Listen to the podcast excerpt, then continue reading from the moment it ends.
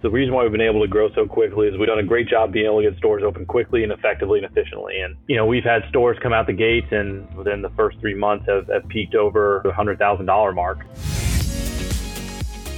Welcome to the Upflip Podcast. I'm your host, Alex Freeman, and the topic of the day is how to start and grow a franchise. My guest today is Tony Zaccario, president and C E O of Stretch Zone, one of the fastest growing franchises in the United States, and he's ready to share his expertise with our listeners. Stretch Zone uses a science-driven stretching method to help its customers maintain and restore mobility to improve their overall quality of life. It's a popular concept that's growing quickly, projected to reach three hundred studios next year. We'll find out how they've achieved that impressive growth in today's interview. Tony, thanks for joining us. Thanks for having me, Alex. I'm really excited. So to get things started, can you just give us a little uh, bit of an overview about what Stretch Zone does and, and how you first got involved with the company? Yeah, of course. So Stretch Zone kind of pioneered the practitioner-assisted stretching movement. Started with, with my partner and the founder of Stretch Zone, Jordan Gold, who really began this whole journey when working on his, his grandfather in the late nineties. And when he was working with his grandfather, primarily spent time with him and, and obviously to get him more active, as Jordan was a personal trainer at the time. And he really started toying with the, the Stretch Zone method or the methodology behind the stretch and, and what we utilize in all of our, our locations now. And he, he started by toying with kind of a, a strapping system to help isolate certain muscle groups to maybe get deeper, more effective stretches. And little did he know that that ended up leading to the patented strapping system that we utilize today. And he's also kind of able to establish a lot of those stretching methods that we use on clients throughout the country. And so that was back in the late nineties. And from nineteen ninety-nine to about two thousand fifteen, Jordan was working with one-off clientele, celebrities, athletes, whoever it might be, but really felt that he wasn't really reaching the masses, so to speak, and, and making the impact that he wanted to in, in respective communities. So we didn't open up the first storefront of Stretch Zone until two thousand fifteen. I came on board in two thousand sixteen when I first found Jordan, as he was still trying to create the business around Stretch Zone itself. And we had four locations. During that time, you know, we were trying to hone in the unit level economics, trying to really figure out how to price it, how to sell it, how to market it. You know, we always joke. I mean, we at first, we didn't have a website. I mean, we were using Groupon, but, but regardless of how dysfunctional the business truly was, people still kept coming in because that's how much of a difference the, the service was making. And fast forward to two thousand seventeen, we, we kind of began our franchising journey. And so in the last five years, we've been able to open up our, as of next week, it'll be two hundred forty locations nationwide. And so currently growing about two to three stores a week. So it's been an exciting journey so far. Wow. Yeah, that is just incredible growth from the start of that franchising moment for the business. Yep. Uh, for someone who's who's thinking about starting a business, can you talk about the advantages of buying a franchise versus trying to start your own brand? Yeah, I'm a big proponent of franchising. Actually, let me clarify, I'm a big proponent of, of franchising the right way. And what I mean by that is, you know, at Stretch Zone, we believe in a franchisee first culture. And for those that are debating either starting their own business or joining a franchise, I think it's, you know, make sure that your core values align with that of the organization. I think it's really important. I think in general, what franchising provides, it's a safety net, right? It's guardrails around a business. And, and what I always say, especially early franchises, you know, you're an early adopter. Quite frankly, just to be honest, like when you first buy into a unit or a system where there's fifty or less units, yes, you're buying into a brand, but the brand hasn't even really been established. What you're buying is a business model, a proven business model, which is what's most impactful. And that's where the biggest risk comes in for new entrepreneurs is, you know, they might have a great idea or be a visionary, but they haven't proven out the systems or the processes or, or really established what that business model might be. So I think franchising provides that opportunity, whether it's in food and bev, whether it's in personal services, home services. It provides a, someone with an entrepreneurial spirit and maybe some capital and obviously looking to expand their opportunities personally and professionally. It gives them the, the guardrails to go ahead and, and begin their successful business ownership journey. That sounds like a lot of upside. Um, are there any downsides to the franchise model? When it comes to downside, uh, when done the right way, I would argue that there's really not. I think for prospective franchisees that are looking into franchising, I think it's understand to get in something that you're passionate about. You know, the one thing I'll kind of joke about, and I've listened to a lot of your different podcasts, Alex, actually leading up to this in the past, and I know you've talked to people about franchising before. I would argue that there's often people that they don't understand what franchising is in the sense of like, you might be buying into a national brand. And with that, you know, there are a lot of entrepreneurial elements into franchising, but I'm one to argue that as a franchisee, it's not true entrepreneurship, if that makes any mm-hmm. sense. Um, you're not creating a business, right? You're buying into a business plan. You're running a game plan. And I think for some individuals, they feel that that stifles their creativity and it stifles their entrepreneurial spirit, or especially for founder types and stuff like that. So I think when you say down, I would say it's downside, but I think it's just being self-aware about what you want out of your business ownership journey. So for somebody that's listening that says, yeah, you know, this buying into to a business plan sounds like exactly what I want. Can you talk us through if they were maybe interested in coming into Stretch Zone and being a Stretch Zone franchisee? What does that process look like? Like, what is the vetting process? What are those steps? Tell us, how do they do it? Yeah,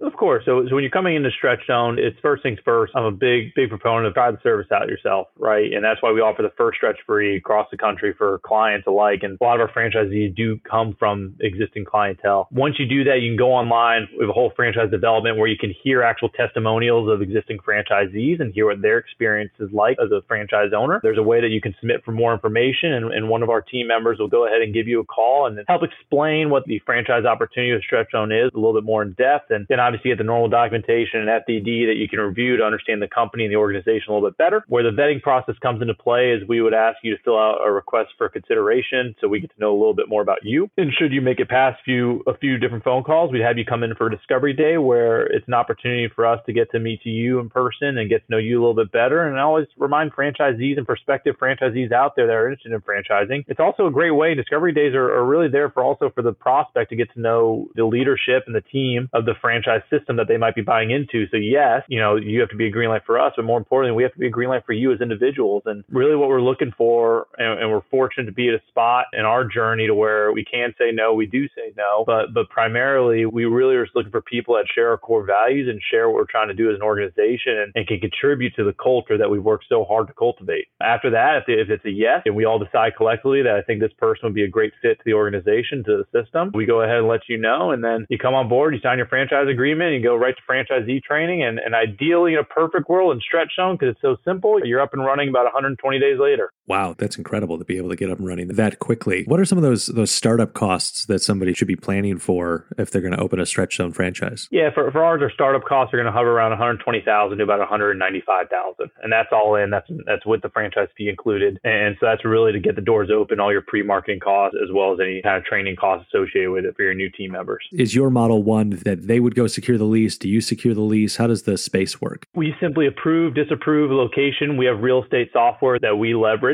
to help educate the franchisee as well as ourselves when approving a site that really gives sound demographics and just kind of analytics on different sites. But they would go ahead. We do have an approved vendor that they can utilize and they can lean on should they choose to do so. Morrow Hill, that they can come in and they obviously know our brand very well and they can make the leasing process a lot more seamless. However, they're more than welcome to use their own relationships, maybe a broker that they know locally to help secure that lease. Quick reminder for our listeners, if you love the Upflip podcast, help us keep it going by sharing it with your family and friends and by leaving us a review. You can find us on Apple Podcasts, Spotify, or wherever you're listening right now to this podcast. Now, Tony, think about that number can seem high for some people, one hundred twenty-five thousand dollars to one hundred ninety-five thousand dollars. What are some financing options for someone who maybe wants to start a franchise but doesn't quite have the cash on hand to do it? I think there's a lot of traditional routes, right? You have the S B A. I think it's also exploring, you know, we've seen in our time when growing as many stores as we have, you might not have access to the capital, but you also might have either a friend, family member, partnerships, or existing franchisees that have the access to the capital, but may not have the operating bandwidth. So we have seen a lot of different options like that to where they've developed partnerships for the first store, maybe. And then once they go ahead and have enough capital, they go ahead and do another one on their own. But there typically are a lot of financing routes available out there to people. I think it's just doing a little bit of research. But the S B A is definitely one that I know a lot of franchisees have leaned on, especially at the, at the range that we're at.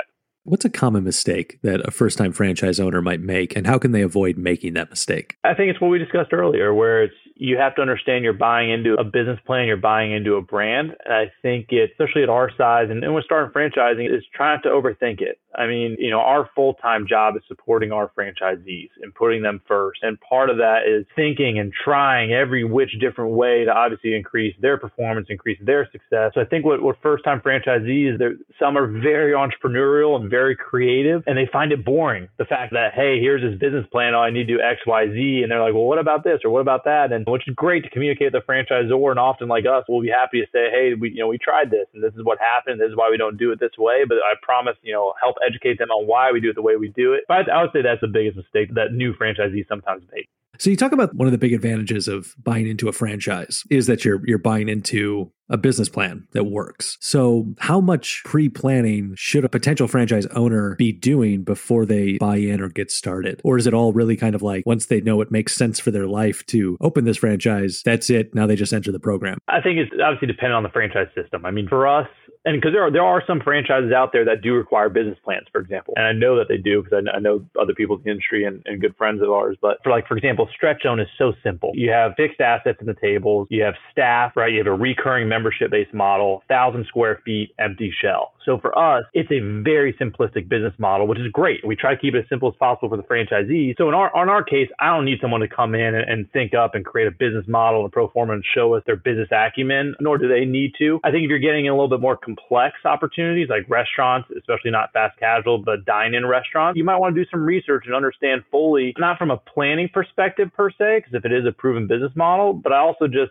I think from an education perspective, so you fully understand what you might be investing into as a franchisee. But again, typically good franchises, they have these things thought out for you. They understand that the keys to success and really what they're looking for are people that are passionate about what they're doing and willing to work hard and willing to just kind of execute the game plan that's been laid out for them. And with, with Stretch Zone up and running in maybe about one hundred twenty days, everything's kind of cooking along as it should. Mm-hmm. What then do those kind of first year profits and revenue numbers look like? like for a first-year franchisee? You know, the one thing I will say about us, the reason why we've been able to grow so quickly is we've done a great job being able to get stores open quickly and effectively and efficiently. And, you know, we've had stores come out the gates, and obviously it's being I M nineteen later on in the year. I mean, we've had stores within the first three months have, have peaked over the one hundred thousand dollars mark in gross revenue and within the first three months. And part of that is just understanding how we pre-book demos. You know, the one thing about franchising as a whole, which I think you learn as a franchisor, is it comes down to the individual. And I think it, you know, I always joke I could put the best franchisee and the worst demographics of the country and with a proven business model, you know, they can be successful, and they are. And we have secondary markets that are outperforming a lot of these kind of primary markets. Our number four top performing location nationwide out of two hundred plus locations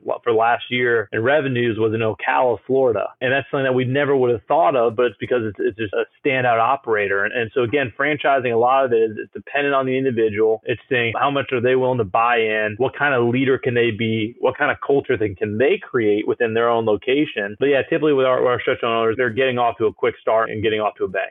Now, is that kind of like key to fast revenue growth from day one, like how all in you are on the proven business plan that you've bought into? A little bit. And it's also just about, you know, like, like for example, when I say the proven business plan, like we have a store opening specialist that will follow every franchisee along. You know, these are people that have opened up, helped open up stores, some of them over one hundred stores now. And so what they do is they, there's a checklist of literally everything you need to do from step one all the way to, you know, A to Z. And and with that, I think it's it's really just making sure that they the franchisee gets the right team on board, because that, that is the one hard part from a franchisor is it is ultimately your business that you're running. You know, you're you have the rights to operate the business under the brand. I can't hire your people for you. Right. And, and if I said, hey, Alex, you need to send a, assemble a team, I'm happy to give my input, my insight, but ultimately the hiring decisions are up to you. And, and that's why we're it is such a, a, a stringent vetting process for our franchisees, because ultimately the people that you pick are going to have a, a great reflection on how consumers and clients and guests that come in, how they perceive the brand. And so I think the one challenging part is is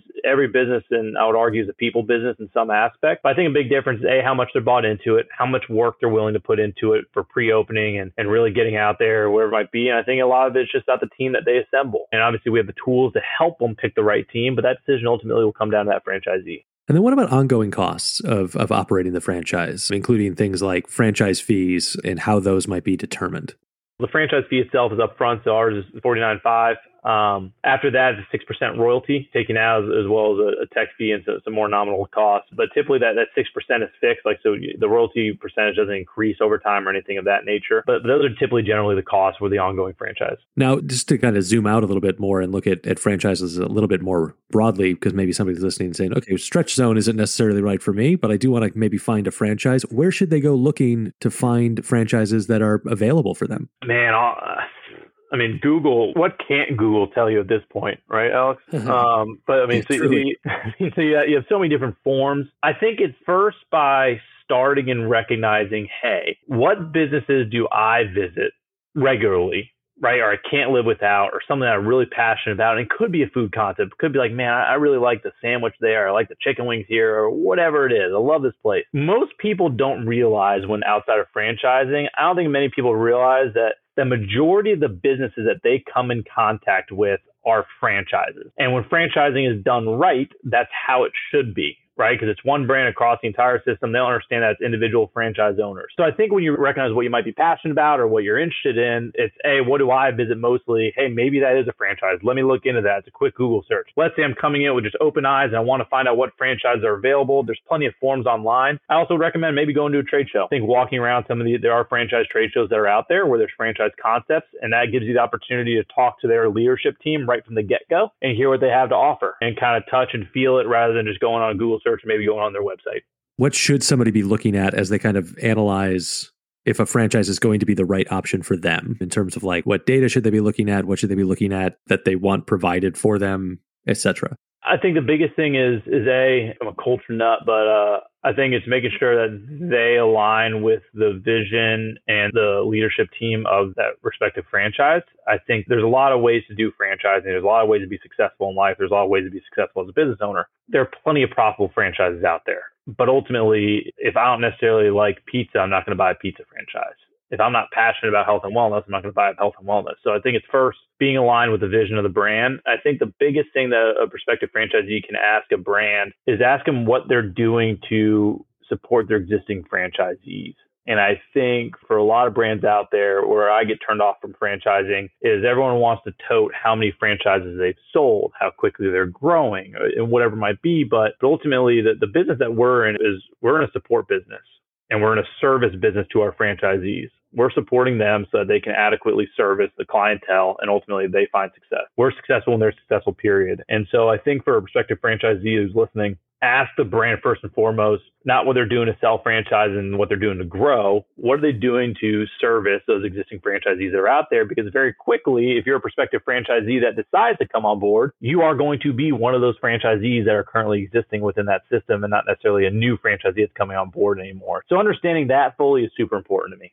What kind of market research should somebody be doing before they decide to open a franchise or approach a franchise to open? And, and what tools should they be doing to do that market research? I think there's a lot of qualitative research that you can do. I think in a lot of respects, especially with franchising or a given need, I think a lot of people within your community can be a soundboard. I do think, and, and for prospective franchisees, that, that that's information that a franchisor should be able to provide to you. Meaning, like if you call in and say, I'm in Tampa, Florida, and I'm looking at a whatever, a taco place. I'm trying to mix up the different concepts, by the way, if you haven't noticed, as far as franchise concepts. But like, let's say I'm trying to open up a taco joint. If I call a franchisor, the franchisor should tell me why that taco joint needs to be in Tampa Bay, right? I shouldn't be going to the franchisor saying, hey, this is a great place for a taco spot. Can let me explain to you how. But again, that's some of the support and some of the insight that a franchisor should be able to provide a franchisee and say, hey, this is maybe the area within Tampa Bay that might be better for this, you know, taco joint or stretch on or whatever it might be. But I do think for prospective franchisees that d- don't be shy about going out to your franchisee. Or, nor don't be scared to reach out to a franchisor because you don't know if it might be a good spot in your community or you don't know it's available. Guys, that's what they're there to do. They're there to service you as a prospective franchisee and they're there to provide you that information. What other questions should somebody be sure to ask in kind of that initial introductory call? The intro call, I think it's having a solid vision of where the brand's going, especially if it's an established brand, if it's a mature brand, doing some research, asking if there's franchisees that they can reach out to, which they should be able to provide an F D D, if there's any failures. And this is something that, that you need to be very careful about. So Stretch Zone is, you know, one of the things that I'm probably most proud of is that throughout this entire time at two hundred forty locations, we've yet to have a single store closure or failure, which is rare in franchising. Most franchises will, will kind of really cloak that or cover that up, and they'll talk about, they'll say, hey, Alex, guess what? We've sold, you know, two hundred fifty licenses. First question need to be coming out is, okay, Alex, that's great that you've sold it. I can't leverage units that have been sold. How many do you have open? And often you'll hear franchises say, oh, well, I only have twenty open. Well, that twenty is what matters. And you hear it a lot, which is why, you know, just speaking, you know, candidly, like for us, we, we never, ever, ever, ever discuss how many units we have sold because I think it's a B S metric. And franchising. As a franchisee, I can't leverage a unit that's not open. Brand performance and brand synergy comes from existing units that are open. So those are great questions to ask. If a store is closed, why did they close? Is always a great question to ask. Among the other ones that we discussed before about making sure there's adequate support and what kind of support is there for existing franchisees. So this is going to bring us to a section of our show that we call our Fan Blitz questions. These questions come from our YouTube community. You can go to youtube.com slash upflip, join the community, and post questions to future podcast guests. So Tony, we're going to try and get through about five questions here in about a minute. Um, so here we go. Uh, first question from I'm Bill Gates wants to know pros and cons of franchising out rather than growing and expanding as an owner. I think it's all about perception and what you're trying to accomplish as a business owner. So if you're not a franchisee, you have to understand that with that, you know, some of your flexibility might be taken away, no pun intended, being stretched on. But franchisee, you're, you're really buying into a brand. And if you're okay with that, then I think franchising is a great route for you. And I think it provides a lot of benefit. One more from I'm Bill Gates. Biggest objection potential franchisees have before they start? Typically, it's more of a personal decision. It's for us, we've been very fortunate. It's been all organic growth. We haven't pushed anyone. We've never used a broker or anything like that. But it's sometimes a personal decision where it's saying, hey, listen, maybe I'm not as passionate about, you know, hands-on personal services. I do want something more like home service or food and bev or, or whatever it might be. So just simple ones like that. Can you tell us about your most bizarre business encounter? True. How am I supposed to answer that in ten seconds, Alex? I'll give you fifteen. How's that sound? I wouldn't say bizarre. Oh, God, there's so many. I would say that probably one of the coolest business interactions I've had so far is, you know, us bringing Drew Brees on board as a franchisee and a brand ambassador and, and just, you know, on the board. That's been a very cool experience to, to have someone of his caliber join the ranks of Stretch Zone. That might be the answer to this next question. But if you could have anyone in this world endorse your business, who would it be and why? I think we have it. I think it's, it's, you know, it's, what's most exciting for me, honestly, Drew, Drew is a, a great human being, happy to have him on board, but really hearing the testimonials and the endorsements of, of local people in the community and local members of the community is awesome. From a celebrity caliber, no, I mean, I think we couldn't ask for anyone better than someone of Drew's nature and character. Last one here in three words. I'll give you four or five if you need them. What would you like to tell all the naysayers now that you've made it this far? Three or five words. I would say just for any naysayers, it's keep watching. And listen, if, if you don't believe me or don't believe the impact it could have, I mean, try it out for yourself. I mean, the proof is in the pudding. As we say in our office, I know there's more than five words, Alex, but you know, you, you never confuse effort with results. And I think the results have spoken for themselves. And I think that's in a large part because of the incredible franchisees that we've been able to bring on board and obviously the impact they're making in their communities.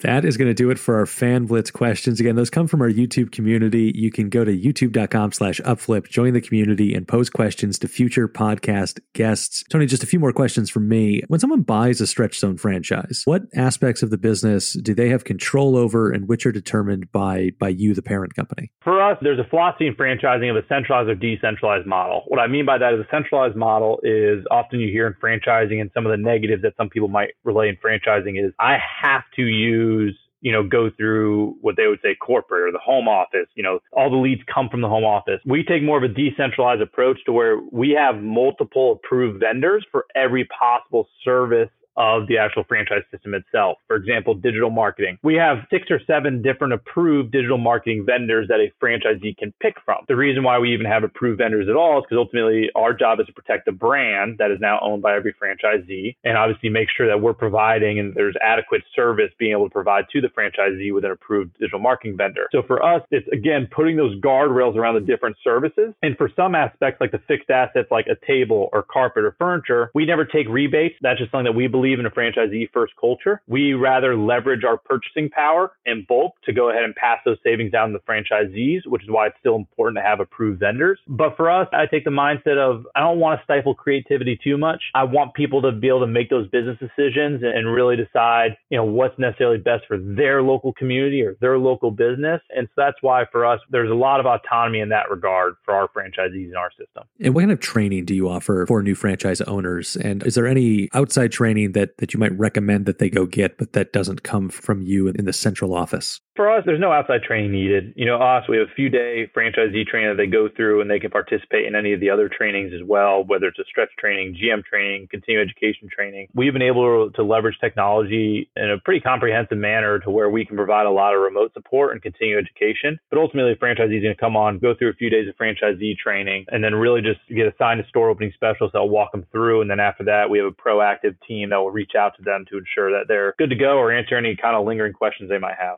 And then what about ongoing support? Do you provide to your franchisees, and what type of ongoing support should a franchisee expect from the parent company, even if they're not a Stretch Zone franchisee? I think the base thing that a franchisee should always expect is just clear and honest communication. You know, listen, we, we get things wrong.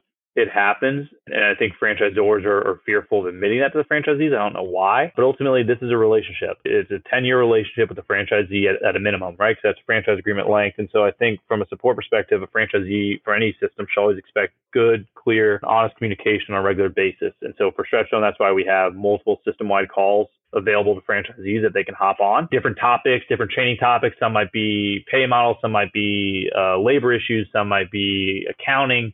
focused, where we have outside pe- people come in as well, there's ample amounts of opportunity for franchisees within our system to jump on board to continue to a sharpen their saw, or maybe learn a thing or two about how they can better their business. If I'm opening a new franchise in a market, are my strategies to attract new customers to come in the door for the first time different than those if I was just opening my own independent business? And how does that change depending on what I've decided to do as a new business owner? Yeah, I think well, from a franchise perspective, every aspect needs to be scalable, including your marketing. And the way we've been able to roll out two stores a week is because the marketing playbook is we know what works, we know it's effective, we can measure the data and quantify it. And so all of our approved marketing vendors can go ahead and execute the same pre-opening game plan. Part of that is exactly why you buy a new franchise. And so you're not, you're not guessing how to get people in the door, whether it's a new location or existing area. I think with, with regards to the, hey, is it the difference between a franchise and an independently owned business? That's part of why you get into a franchise, because there's the brand power and brand recognition. And the simplest way to kind of exemplify that is if I'm an independent business, if I'm, if I'm a, well, first start the franchise Stretch Zone, you open up a Stretch Zone in Alex, wherever in, in Idaho, right? It's someone's going to see a Stretch Zone ad. Okay, well, well, the entire consumer journey has already been built out. So whether they recognize the, the power of the Stretch Zone brand, that brand and that consumer journey has already been built out because you're part of a franchise. We know what you're going to click through. We know the website track, all that other stuff. As an independent business, you might not have that A, thought out, or B, more likely, you don't have that depth built out. So even if you can catch someone's eye, it's going to be a lot harder to go ahead and convince that individual or maybe educate that individual on why they need to come into your respective business, which is why when you're buying a new franchise, you're buying into that brand, which ultimately helps out the local markets as well as the national markets. Now, are there opportunities for franchisees to connect with other franchise owners? And what are the benefits of that kind of networking? I think it is one for, for those that are listening that are thinking about franchising or in a franchise. I think that is the one of the most incredible aspects of franchising is the community and the friendships and the relationship you're able to develop with franchisees. We have an internet portal. Like we have actually a franchisee only form on our portal to where franchisees can talk to franchisees. We have the owners meeting and we really promote collaboration and just conversation. From a franchisor perspective, listen, if someone has a great idea, I hope they can communicate it. It helps all of us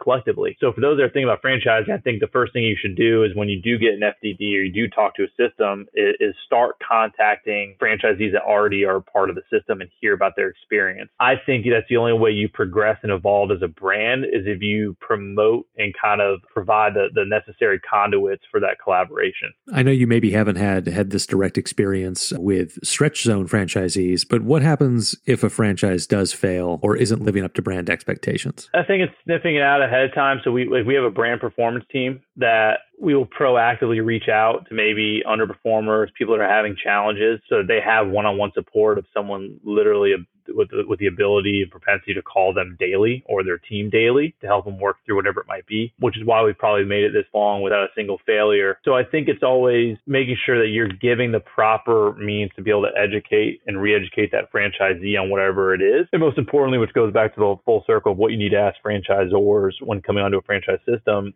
is we've always just been focused on making sure that we have adequate support as we've been going through the state of hyper growth and, you know, really monitoring system performance and not just counting the numbers of stores that open up. Because ultimately what, what's most important is, is seeing the systemic success that we continue to have quarter over quarter over the last few years. So yeah, so for us, it's just making sure that it's being proactive on support with underperforming stores rather than being reactive and waiting for them to reach out. Because sometimes people maybe are too ashamed to, they don't know what to ask, or they just have other things going on to where they really do need someone else's eyes on the business. And we're happy to provide that help. What's the biggest challenge of growing revenue as a franchise, and how do franchisees overcome that challenge? I think it's in general, you know, again, if you're if you're part of a good franchise, I'm trying to think of our system that there shouldn't be a, a major challenge of, of growing revenue. I think it's, I really think that it becomes people problems in general that franchisees will struggle with, which which is, you know, it does translate obviously over to revenue and revenue lines. But, you know, I think it's maybe having a challenging employee, having a difficulty finding staff, retaining staff because maybe of a culture issue with inside the locations.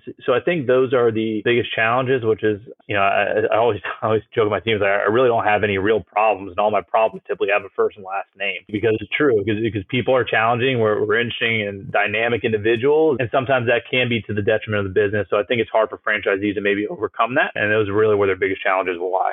And kind of zooming out, I'm curious about how you go about setting your growth goals for Stretch Zone in particular, and if somebody is maybe franchising out their business, how they should set that growth strategy. Great question. I think it's something that a lot of new franchisors need to give probably more thought to. For us, it's always about what we can what we can adequately and over support. When I say over support, if you're not careful, everyone listening, most people listening, I mean, there's so many case studies of businesses that have grown to their death. And when I say grown to their death, essentially they crumble under their own infrastructure, because essentially we have a freight train that's flying down the track and everything needs to be humming along, and it, you can't just stop it on a dime. You know, it takes time. And so you got to make sure every T is crossed, every I is dotted. And so I think it's more looking at your support systems to then determine what you can adequately grow to, to continually and adequately and successfully support the existing franchise system that you intend to bring on.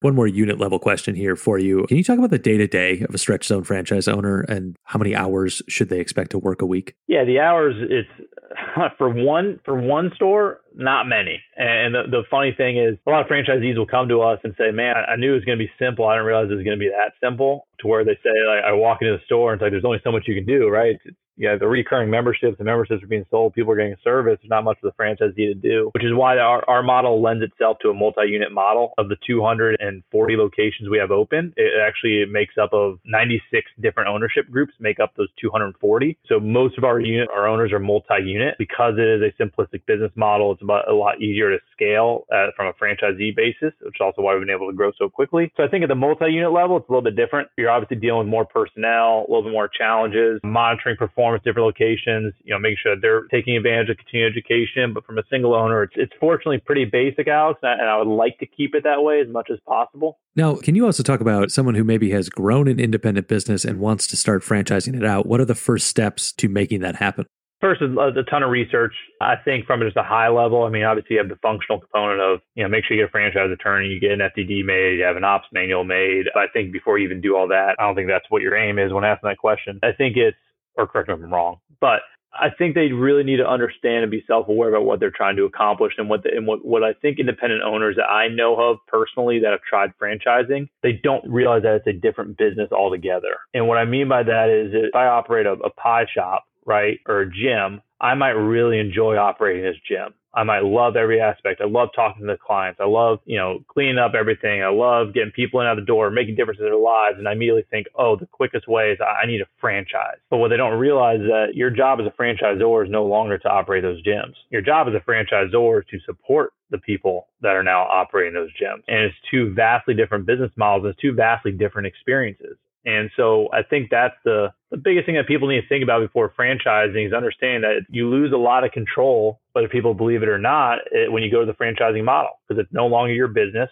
It's no longer your staff, and your customer is no longer the person walking in the door. Your customer as a franchisor is the franchisee that's coming on board. And so I, I think that's the first thing that people really need to think about before deciding whether or not to make that jump. Now, since you are kind of making that jump into a new business, what are some of the must-have systems that you're going to need to put in place as you build out that new type of business, if you're going to build out a franchise business? I think it's every aspect of the business, soup to nuts. I don't think there's one that's more important necessarily than the other. I think it's, you really can't go in there halfway, right? You got to be all in if you're going to go into franchising, because ultimately you have a legal obligation and a fiduciary responsibility to these franchisees, and make sure you can support them. So you, I definitely wouldn't recommend anyone going into franchising when they say, yeah, well, I have this process laid out, but you know, th- this one's about sixty percent there, this one's about twenty percent, and, and that one I'll figure out as we get rolling. That's not going to work very well. And what will happen is you might get launched off the ground, convince ten people to buy in. Those ten people aren't going to find success, because there is no systemic success or processes that exist. And then now you have ten people that are very upset, and your franchise dream ends very shortly, because new franchise these coming on are likely going to call these existing ten people. So I definitely think there's not one that's, that's more important than the other. I think you need to take a look at your business and realize there needs to be an S O P, a, a standard operating procedure, and a process and a system to every single component of the business, and really look at it again and again and again until you think it's all fleshed out. And then how do you make sure those systems are replicable? Obviously, you've done that to great success with Stretch Zone. So how do you, as you're building out systems, as you're systematizing everything, how do you make sure that it is something that you can just hand to somebody else and they can go run it? I think it's doing it yourself first. Like we had at, in the early stages from two thousand sixteen, two thousand seventeen, we really had only corporate locations. We weren't even convinced. We, were, we didn't even know about franchising that, but we had about ten or twelve corporate locations. And, and with that comes, you know, every situation, every experience, new situations pop up all the time that kind of test and really kind of shed light on where there might be holes in your systems and processes. But I do think it's, it's building up franchising, and whether it's franchising or not, it's building business the right way, hone in on the unit level economics, make sure you have a, a really robust and comprehensive business business plan that works in all different kinds of scenarios before you even consider offering that to someone else. And so I think the testing it out with corporate locations for us helped out tremendously. It was a big reason why we were able to navigate COVID so seamlessly as well. If you could pick the, the one thing that people take away from this interview, what would it be? Set goals and be realistic about what you want